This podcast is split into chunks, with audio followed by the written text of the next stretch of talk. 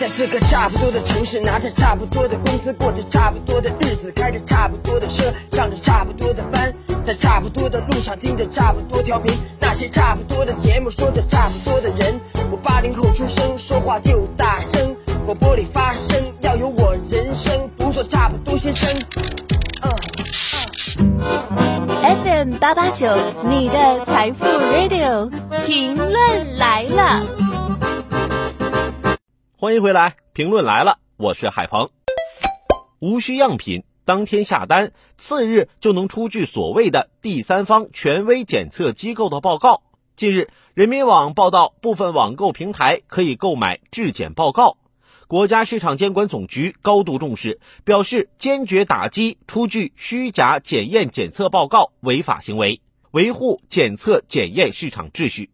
虚假检测报告不仅让人对检验检测行业的公信力产生质疑，也让消费者对各种检验检测报告加持的产品质量心生担忧。一些售卖检测报告的网店上写着“包通过，不通过不收费”。这样的检测机构认定的甲醛未检出的校服、农残合格的茶叶，无法让公众信服。质量是产品的生命，产品质量不过关，最终危害的是广大消费者的切身权益。无视法律和道德底线，买卖虚假检测报告的行为当休矣。今年以来，已有多家检测机构因存在认证认可违法行为受到处罚，也有个人因伪造虚假检验检测报告被行政拘留。特别是自今年六月一号起，《检验检测机构监督管理办法》开始实行，对于不实报告、虚假报告的规定进一步明确，为监管部门执法提供了更有操作性的指引。接下来，监管部门必须加大监督抽查力度，加大失信联合惩戒力度，加大违法处罚力度，加大行刑衔接力度，打掉买卖虚假检测报告的黑色产业链。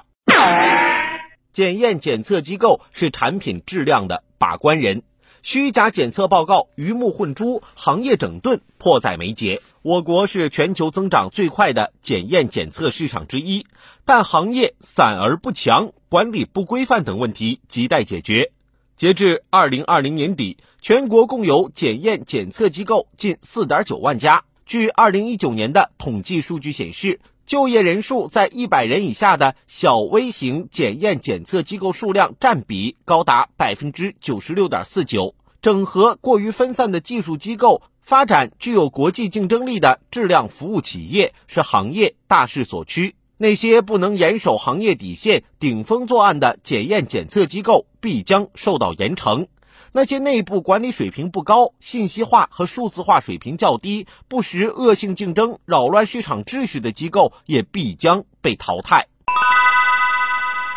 在虚假检测报告买卖中，电商平台也扮演了帮凶的角色。一方面，电商平台给虚假检测报告买卖提供了便利；另一方面，一份虚假的检测报告成为产品进入电商平台销售的敲门砖，电商平台也存在把关不严等问题。目前，监管部门已经要求有关电商平台对销售虚假检测报告的网店立即进行处置。电商平台在打击虚假检测报告的过程中，必须承担更多的责任。比如，在网店上传产品检测报告时，需对其进行更加有效的核验；对平台商家的检测报告加大抽检力度，发现问题及时向监管部门举报等，依法履行平台主体责任，用更严格的平台治理，从源头上遏制入驻商家购买虚假检测报告的冲动。